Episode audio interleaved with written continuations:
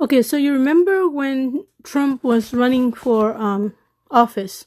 There was a story of him um, with a conversation regarding, you know, girls and um, all that um, with um, uh, NBC program where they caught him talking, you know, smack about girls and sex and all that. Anyhow, when that happened, you know, the uh, the media covered it nonstop. It was 24 hours a day for, I don't know, a week or a month. Well, right now we have this story which I saw about two days ago. And if you are watching television, you can hardly see it.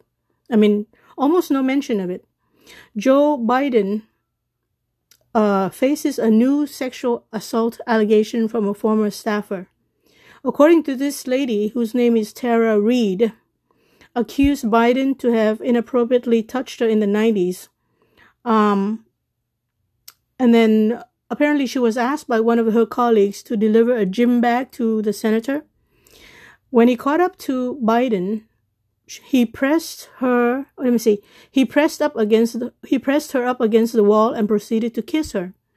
And then his hands were all over her and underneath her clothes. And then she described this in detail. And of course now he says he doesn't remember everything. Um, well, he denies it. I'm sorry. Um, according to the report, at the time, she did confide in a few people about what happened. Um, but she's una- unable to recollect the exact time and place of the supposed assault. Um, however, she told a close friend and her brother about the incident at the time it occurred. Um, right now, as you can see, you know, there's no um, no no investigation, no news, no nothing, no report on this. They cover this up, of course, for Biden. So I I'm assuming at this point, you know, you would demand the same standard that you would have for Trump, or any or anybody else for that matter. You know, I mean, if um, if if if um, Trump did the wrong thing, he ought to be called out.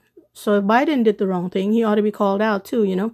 So as you can see, whatever's in the media, take everything with a grain of salt. Um, you never know what the agenda is. You don't you don't know what they're hiding, and you don't know what they're emphasizing, you know, with an alter uh, uh, with a, their own agenda. So that's something that's uh, been in the news, well, no, on the internet for two days, but you don't really see it in the news. So then you have to ask yourself why. Okay